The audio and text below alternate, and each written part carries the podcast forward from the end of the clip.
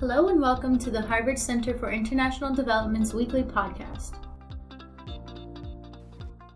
This podcast comes from a panel discussion that took place at the Building State Capability Program Symposium on October 30th, 2018.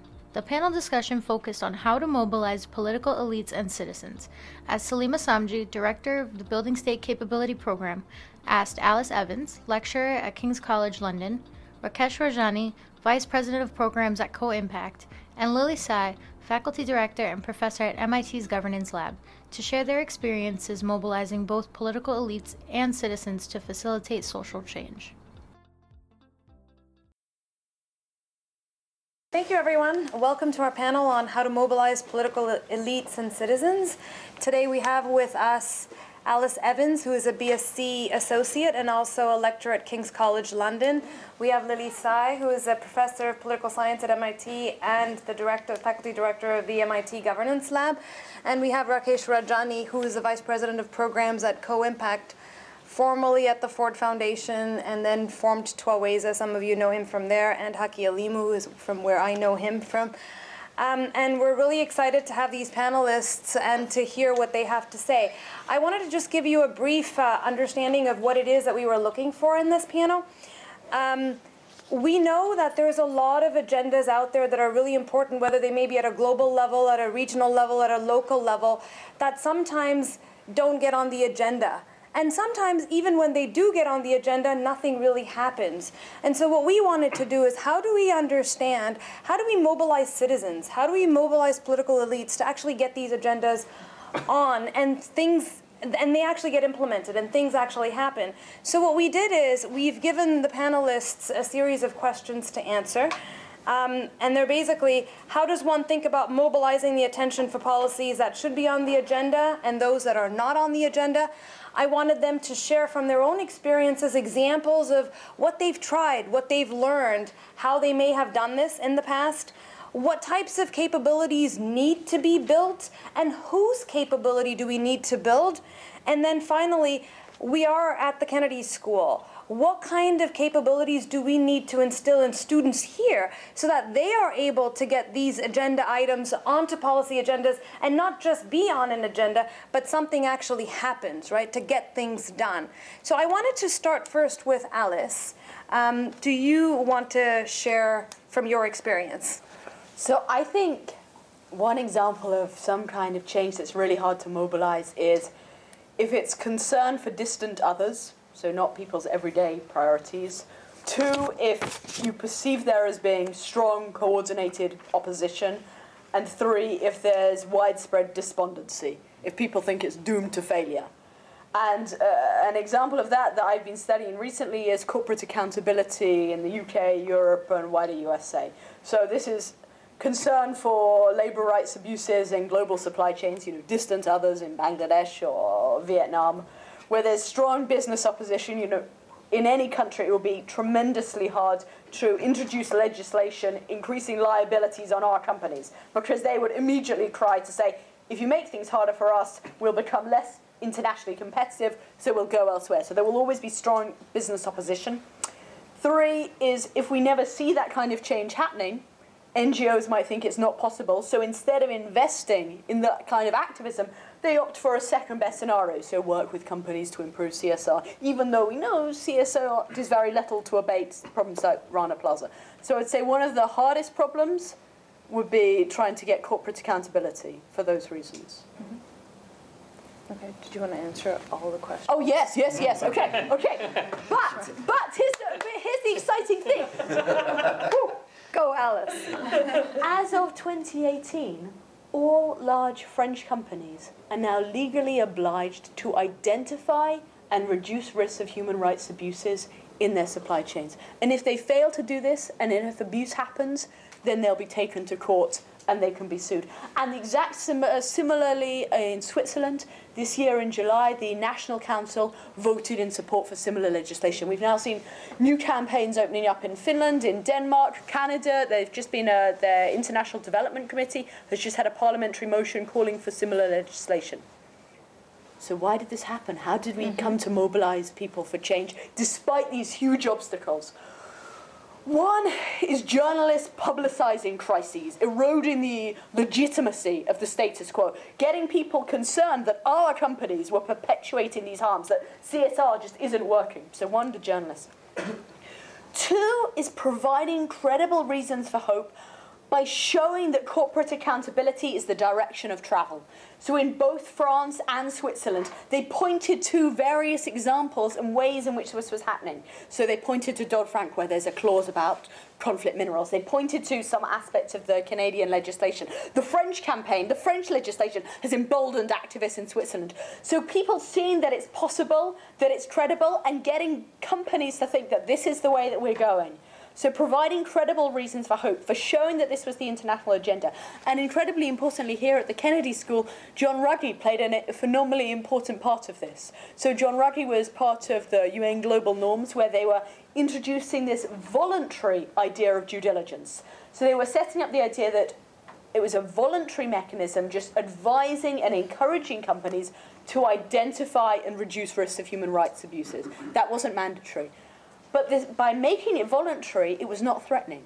Everyone got on board with it, everyone came to understand, and it was a very participatory, inclusive meetings. And so, by being this sort of non threatening, consultative, inclusive process, more companies and governments engage with this idea of due diligence. Then, the French campaigners strategically use that idea which had widespread support and thought, right, let's turn this into legislation. But to do that, what they needed is a broad coalition. So they worked with a broad range of environmental activists, with development NGOs, with Catholic churches. They got a whole group of legal activists through legal minds, you know, to work through the legislation, consumer groups. They got all these brilliant people together, tapped into their networks, and the same is true in Switzerland. So the Swiss campaign is the largest civil society campaign ever, and they've managed to do it by having like over 120 NGOs all collectively working. What they do in Switzerland is they are careful not to portray it or present it as a niche left wing environmental campaign.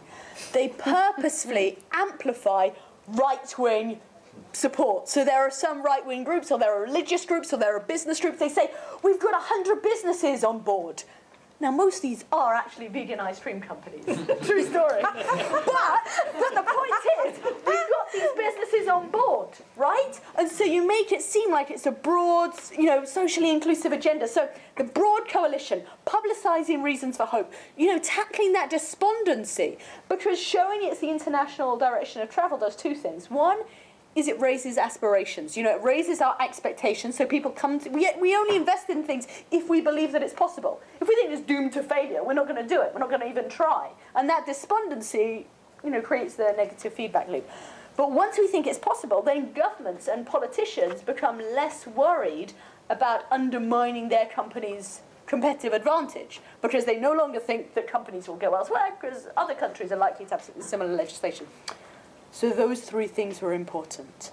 Um, so what we need to do then, for me, it's partly about shifting expectations, providing credible reasons for hope, for getting us to think that we can achieve these things by highlighting examples of successful mobilization and responsive governance.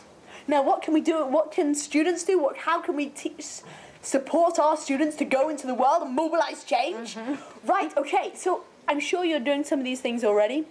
If it was me, I, and it is me, right, as a lecturer in my own, what I think is three things. One, encourage and support my students so they are equipped, capable, and ready to work with diverse groups. You know, that was really key in the Swiss campaign and also the French campaign. Working from all, with, with academics, with, with lawyers, with environmental activists, recognizing that we gain strength through the diversity, tapping into different. So being ready for that. Two, being skilled in mass communications. Like the other day with my students, we were writing blogs. You know, mass communications, that's key. Um, and, and, I think learning through the sort of success of comparative social movements, learning why some process of mobilization are more successful than others. Great. Thank you. Lily? I, strongly recommend you go with Rakesh first.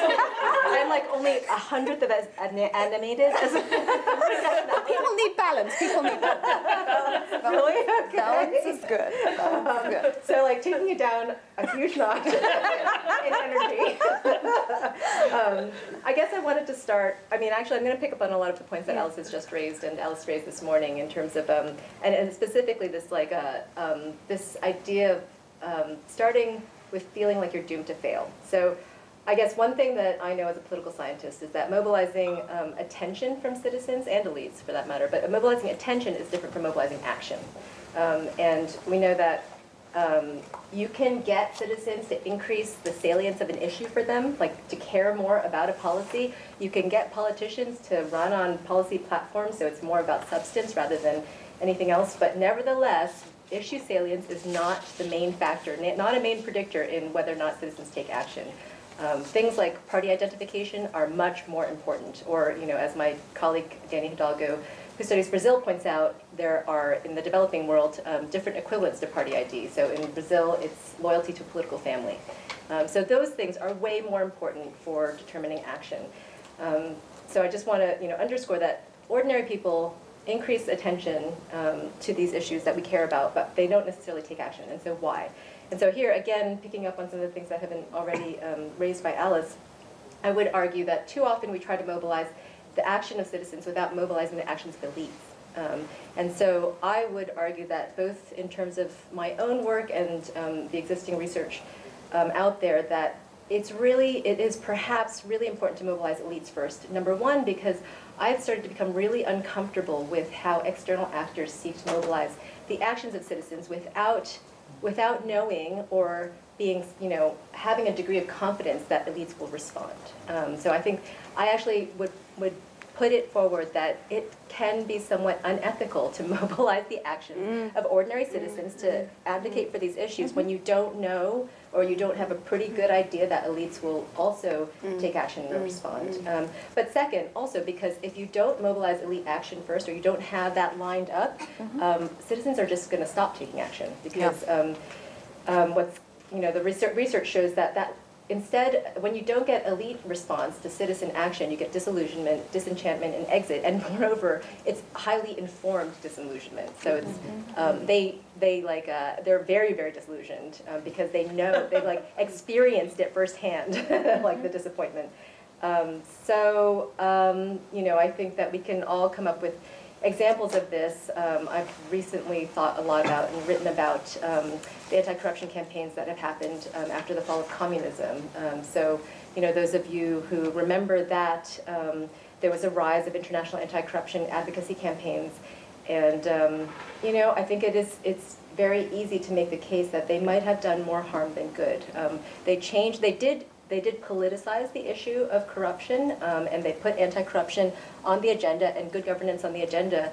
But because the um, EU, for example, in Eastern Europe, the EU required um, Eastern European countries to set up anti-corruption institutions um, as a condition for accession to the EU. Um, there was this external pressure. Um, these institutions were set up, but but what, what, what didn't happen is that external actors did not make sure that the elites were going to enforce. Um, and so without enforcement, what happened was politics was, um, is that a question? okay, sorry. Just want, do, yeah, just want to give the opportunity to like, so, um, so what happened was politics got, um, it became all about corruption and anti-corruption, and political parties were able to use um, anti-corruption as a, a, key issue to accuse the other side. So, you know, in the case of Romania, for example, opposition parties banded together to accuse the president of corruption. They started impeachment proceedings. Um, you know, there are high-profile investigations on both sides. There's no, there's no, there's no, there's no prosecution, right? And so as a result, citizens in Romania are like, this is just something that the politicians use to you know, accuse each other. And, and politics continues to be about corruption and anti-corruption, but without much change, um, which just leads to a declining public trust in the political process. So, um, so I guess you know, one thing that I've been cautioning um, practitioners nowadays is that that is, that is an, a pretty instructive case for the current movement to advocate for anti-corruption. And the more international initiatives um, that happen to try to put corruption and good governance on the agenda, you know, they should take it into account these historical um, lessons. Um, so uh, let's see, in terms of what kinds of capabilities need to be developed to bring these issues onto the policy agendas and whose capabilities need to be developed, um, I mean, and keep in along the same line of reasoning, you know, I think that it would be important to develop the capabilities um, of external actors to work on um, um, getting reformist elites and reformist activists on the societal side to mobilize um, attention and action simultaneously. And in fact, you know, perhaps setting up the government response first, lining it up first, and then um, and, and then mobilizing action. It's a little bit like capital campaigns in universities, you know. So that that you raise like eight hundred million dollars, and then you announce the capital campaign, and you're like we're eighty percent of the way there. um, so you know, just contribute. But that I mean, but it is a very similar kind of logic. And so um, you know, I just wanted to briefly go over some of the research that I've been doing in China, um, where it is this um, priming the pump kind of strategy.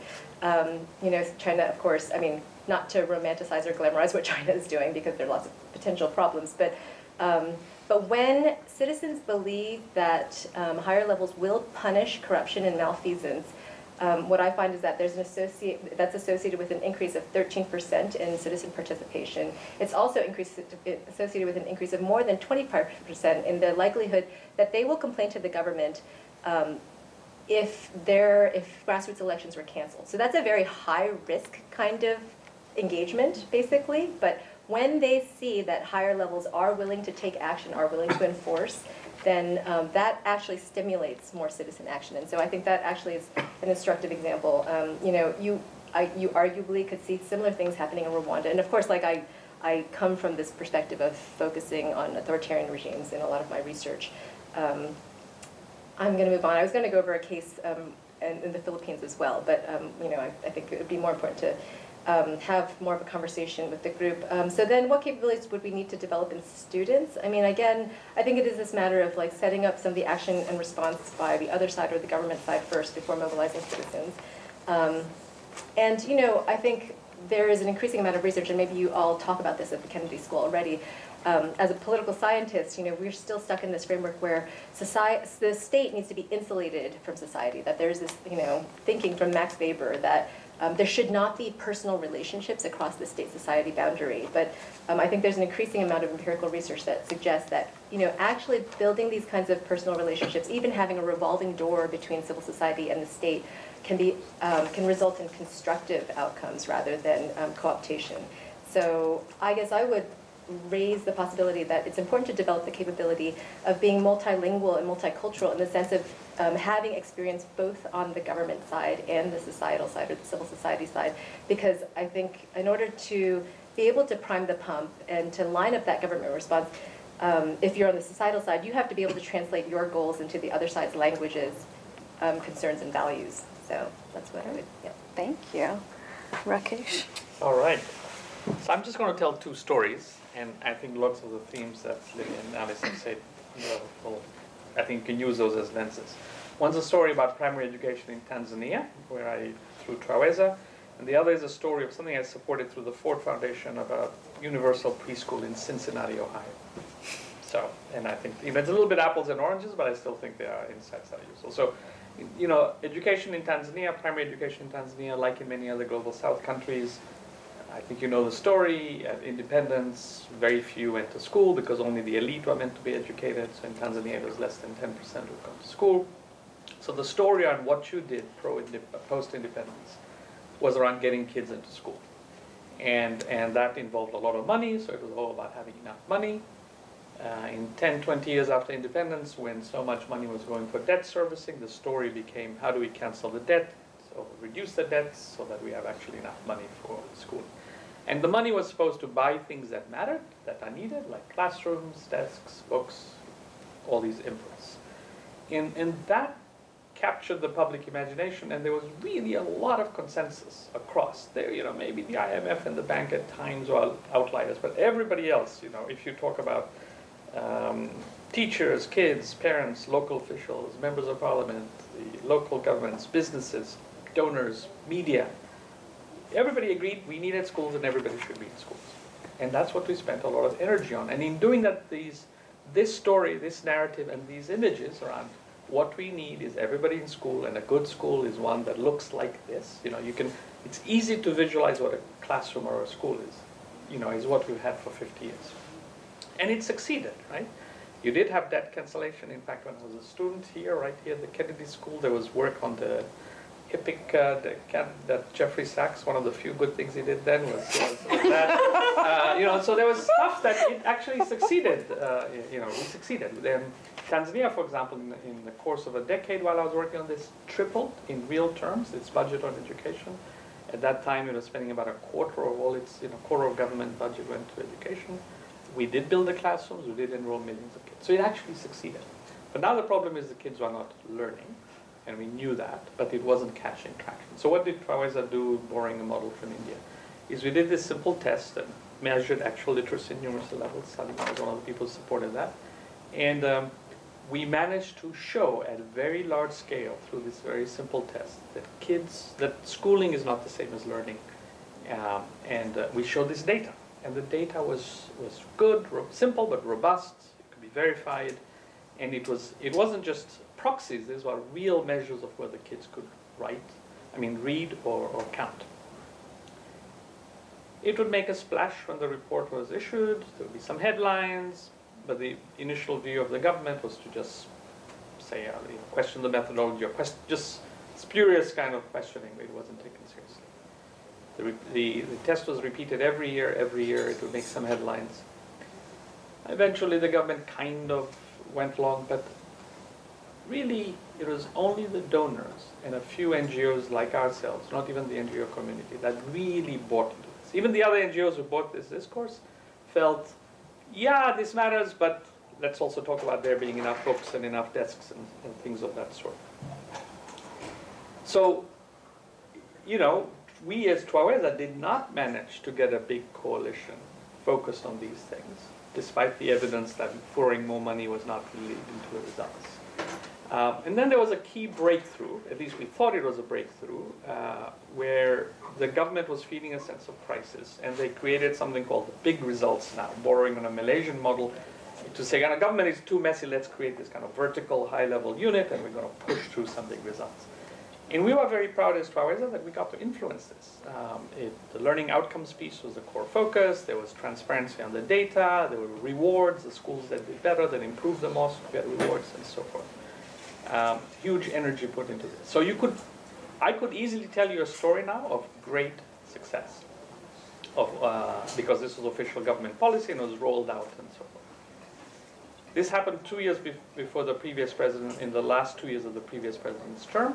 As soon as his term ended, the current president, even though he comes from the same ruling party, abandoned this entire effort. And the the coalition that had come together to work on the BRN, the Big Results Workshop, was too weak, too fragmented. They had no sense of identity. There's no sense of belonging. There's no sense that we are doing this for this to last. So if you go to Tanzania today, um, it's really not focused on learning outcomes in any serious way. The government is not focused. The community is not focused. Parents, you know, we thought if we give data to parents around their kids are not learning and we gave them ideas of what you could do, that they will get it. Like they have an incentive. It's their own kids, right? They'll do something. They didn't really do anything. Teachers were felt the feeling they were blamed and so forth. So here's a story of where we we had some level of elites agreeing. We even had policy pronouncements and so on. But in the end, when all it took was a little nudge from a new regime, and the whole thing crumbled, and there really isn't much going for it. Now, you know, I can tell you other, a story in a different way. There are pieces, but ultimately, there is no coalition focused on this. Now, let me quickly tell you the story of Cincinnati, Ohio. So in November 2016, Trump wins the election. He wins Ohio by six uh, or eight percent, right? So, that, but at, in that same time, the same moment, the voters in Cincinnati passed a new tax for preschool by a margin of 24 percent. So, so hold on. This, these are Trump voters who are also voting for, by a 24% margin, you know, voting for a, a, tax to pay for preschool, and essentially preschool for poor kids who happen to be much more lower income and happen to be disproportionately black. So how does, how, what's the story behind, what explains this? So I'm drawing on work by Hahrie Han, who's a political scientist that Lily and others have worked with. Uh, and so I'll, uh, let me give you a quick background. In 2001, there was a young black man who was uh, killed by the police. There was large civil unrest uh, as a result of that. Uh, remember, Cincinnati has the second highest poverty rate of cities in the US, despite it having lots of Fortune 500 companies. If you do a per capita calculation, Cincinnati has more Fortune 500 companies than Boston, New York, Los Angeles, Chicago. So the business leaders said, gosh, you know, we, but we got to do something. I think a combination of being scared shitless about all the riots and, you know, maybe we had some responsibility. So they came together and, and they decided we really need to focus on early childhood. If we focus on early childhood and get the, it'll help, it'll help poor people, it'll get them to do better, maybe they'll riot less and we'll have peace. And they did a campaign, and this involved like, you know, the CEO of Procter & Gamble, lots of big companies. And they did it through the United Way. So the United Way and these big businesses worked, and I'm, for time, I'll cut this long story, but they worked from 2003 to 2013. For 10 years, high-level elite engagement in trying to do something in Cincinnati. What did they achieve? In summary, they raised $10 million in 10 years. These are big companies, and they managed to get 5,000 petition, 5,000 signatures to a petition. That's all they were able to do, despite having a consensus at the elite level about trying to do this. And what happened is once the riots died down, and so the commitments were there on paper, but there was no energy behind it to make this move. In the meantime, in 2014, a guy called uh, Troy Jackson became the executive director of a faith-based organization called Amos, one of my favorite prophets, but uh, that's a sidebar. And when he became an executive director, what he did was he went and had 100 meetings with people in his constituency, face-to-face meetings. And when he talked to them about what's going on in some, they all talk about, a lot of them talk about their children and this issue of preschool education. The same thing that these elites had identified more than 10 years ago came up as the core. So what he did is he said, okay, let's start working on this. But the way I want to work on this, and I'm quoting Hahrie here, is that I want to do this in a way that builds the interest, capacities, and leaderships of leadership in my constituency. So it's not like I listened and I'm going to figure out the solution for you. He, he proceeded to work in a way that involved his constituents and built their leadership. They went house to house, engaged over 1,000 people, over um, 60 churches were involved. Um, while this was going on, there's a church in Cincinnati called Crossroads Church. It's an evangelical church, more than 80% white. It's the largest, it's the fastest growing evangelical church in the United States. Its growth rate is, you know, it still is very fast growing. And like I said, mostly white, but not entirely white. And there, remember in 2015, we had all these rash of shootings by police of black men. So there was a pastor, an associate pastor, African American, who said, got to do something here. So what, what, what do I do, you know, I'm with a largely evangelical white church? So he um, went to Troy Jackson, the head of uh, Amos, and said, help me out here. I'm, i really need to do something, but I don't know what to do. So they spent seven months. It was a slow process, figuring out what to do. And they came up with this idea of undivided, right? Undivided, maybe indivisible, undivided.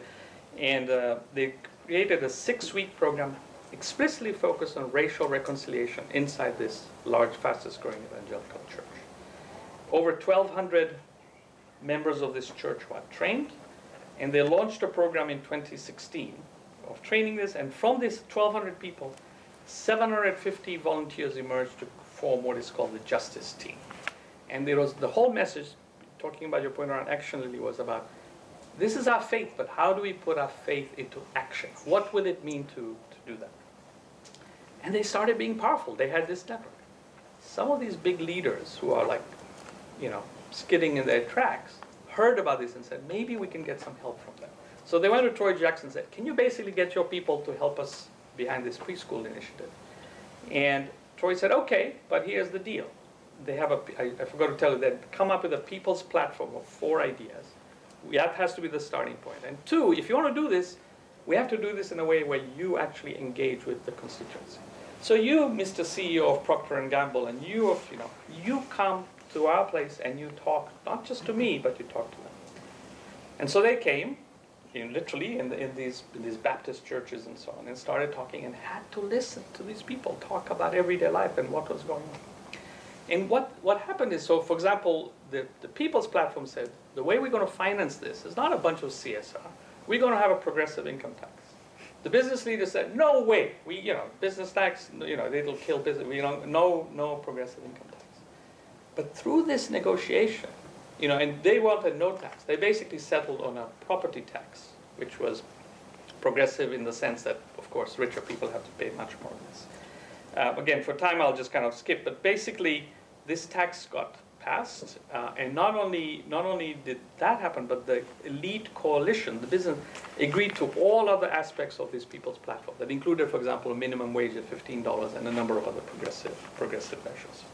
So what I want to say in conclusion, what Amos achieved through this approach is the following: one, they won the they won the battle, they got the tax, and they got preschool funding. But the way they did it, and I think this is the key, they conscientized a low-income, marginalized constituency on the issue. They developed positions on the issue. They figured out a pathway to action. They developed the skills to do that. They were able to organize among themselves. They were able to actually also engage with the CEOs. They got to experience that sense of agency. Um, the key word here, I think, is they were not mobilized, they were organized, and we can talk about that distinction because I think it's useful. Um, this constituency got visibility and recognition, and you, they built a vehicle through this action to create a coalition across black, white, but also across elites and, and uh, low income that came together to win this. So I wonder when I hear this story, and I was when I was doing work like this at Ford, I was wondering, what if we had done the work on learning outcomes in this sort of way? Would it have made a difference? You know, I don't know, but I wonder. And of course, what this group has succeeded doing is raising money. Raising money is what we also managed to do in Tanzania for education. Raising money is one thing, improving learning outcomes is another. So I'm curious, will this coalition being in place somehow be better at actually achieving the outcomes or not? These are some of the, the questions we have. And to close with, what should students do? I really think the one thing students should do is absolutely personally get engaged in organizing themselves. It, to, it doesn't matter, I don't care what the issue is, but you do that yourself and, and, I, and uh, that'll teach you, you know, heck of a lot more than just what uh, mm. Matt and others are going to teach you. Great, thank right. you very much. Before I open it up for questions, I just had a question each for, for each of you. Alice, um, you talked about some things that the students should do is teach them how to work with diversity. How exactly does one do that, right? That's your question. I'll ask all of you your questions and then you can answer.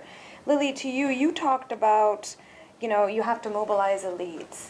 What are some concrete things that one can do, even if you're working on citizen engagement, of, of thinking about how you can mobilize the elites, whether they be political elites or others? What are some concrete things that you can do? Rakesh, you kind of answered the question I had for you. As you were telling the Cincinnati story, which is a fantastic story, at the back of my head was going, what could they have done differently at Twaweza?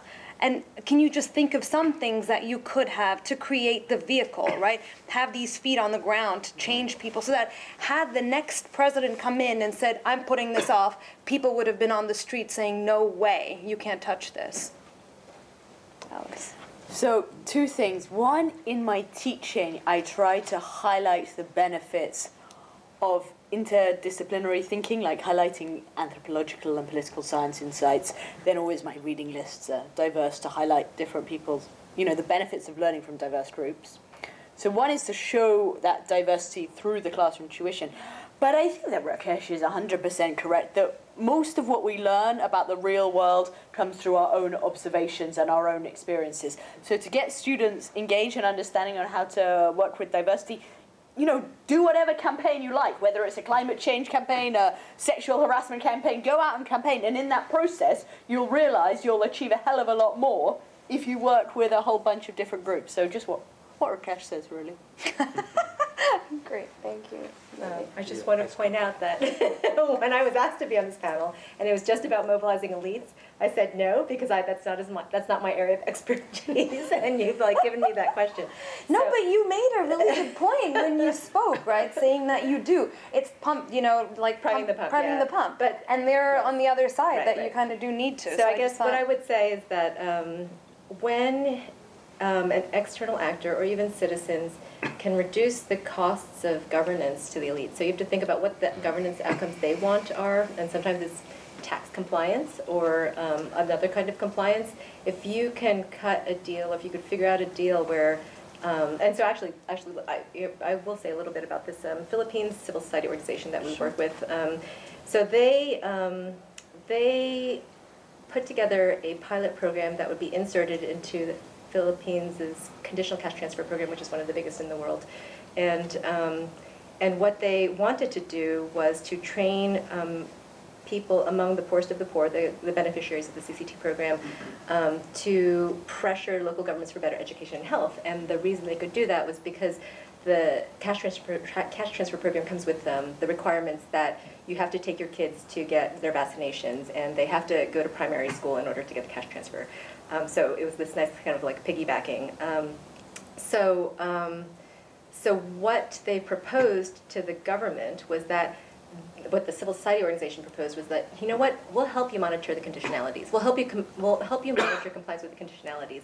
And in exchange we're going to train these leaders to pressure local officials. And so that that was a good enough deal right? Because there's limited state capacity and if the cso can offer the government um, a service essentially that they need to accomplish then um, elites can potentially be mobilized yeah, and I really like your comment on the revolving door between civil society and, and government. It's a very nice image too, Rakesh. The right wing in this country are masters at that. They do a really great job, and that's They are. part of the reason they're Yeah. so successful. Um, I, I think um, one of one of many um, mistakes I made was um, I just kind of assumed that people would self-organize, uh, and you would kind of have this, you know, I had this notion like if you look at the Roman Catholic Church, they have these, you know, Bible studies and they organize and their teachers meet and there's a union and yeah, it's weak, but they.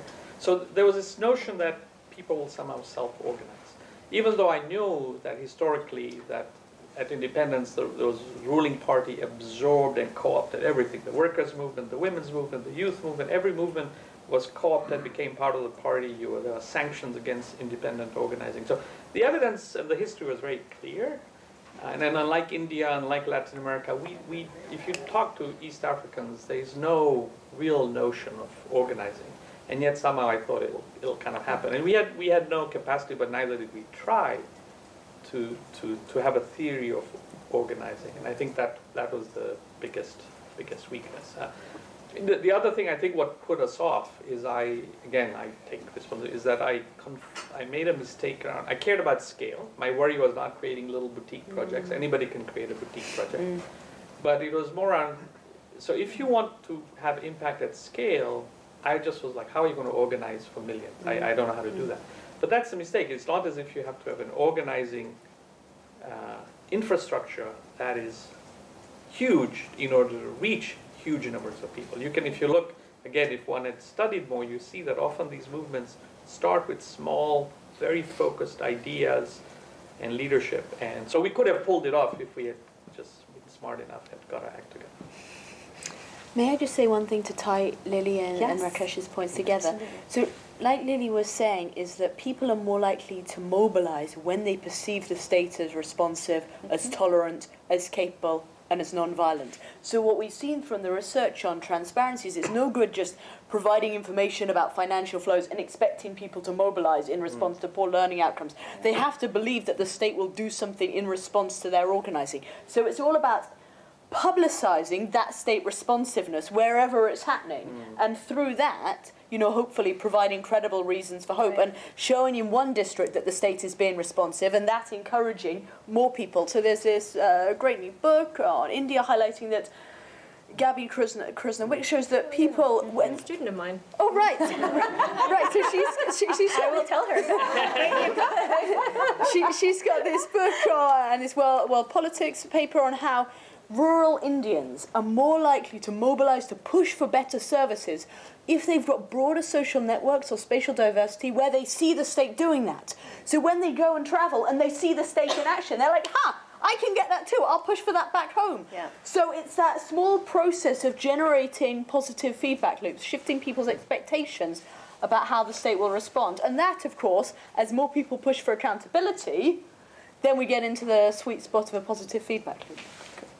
Can I piggyback on and tell Yes. an anecdote? Absolutely. So I did a lot of work around open government and accountability, and there was a time I was I had access to President Kikwete around that. And I would, I, when I meet him, I would make a long list of, look, this is not working, this promise is not working, and, and I would give him lots of data around what needed to improve.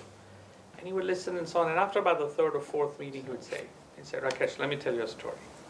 When I wake up in the morning, and my wife of many years looks at me, you know, she might think I'm now much older, or my face skin is not as fresh as it used to be. But she doesn't tell me, oh, you don't look as handsome as you used to. she tells me, I just love you so much. And then she tells me what she wants. you know, and so, so if, even if the government is being non-responsive 99% of the time, if you focus, if I spent my time now, if I could rewind, if I spend my time keep telling Kikwete, this little thing in that part, that was really cool, you know? Yeah. And, and then maybe that would have motivated for those things rather than the long litany of what was failing. Great. I want to add another anecdote to yours. And this is from ASER, Rukmini Banerji, where Uwezo got this idea from. And so they've been doing this like testing on learning outcomes for decades, for a, dec- a, a decade. They did this one year where they did a multitude of things. So they did health, they did education, and they did water and sanitation. They actually did water tests, etc. So it was like looking at three different sectors. And then they collected this data and then talked to the district officials. And what they found, and Rukmini told me this herself, it was a game changer in the reaction they got from the government officials at the at the district level because they said, "Now you're telling me a story about things I care about, what is my quality, and we can have a conversation about maybe thinking about what I can do about this. Because when you come in and you tell me that the children aren't learning at the, you know, they can't do fourth at fourth grade, they can't even do first grade level math, then that I know this. Don't tell me something I don't know. Come to me and tell me what I can do about it. And so I think that is really important, right? A lot of these people they don't have the rose colored lenses. They know things aren't working. But what they would really like is a how to. You know, maybe you could try this, maybe this. Just pointing fingers at them, telling them that you're doing a crap job isn't really helpful to anybody. So I totally agree. If you want to learn more about CID's research and events, please visit cid.harvard.edu. See you next week.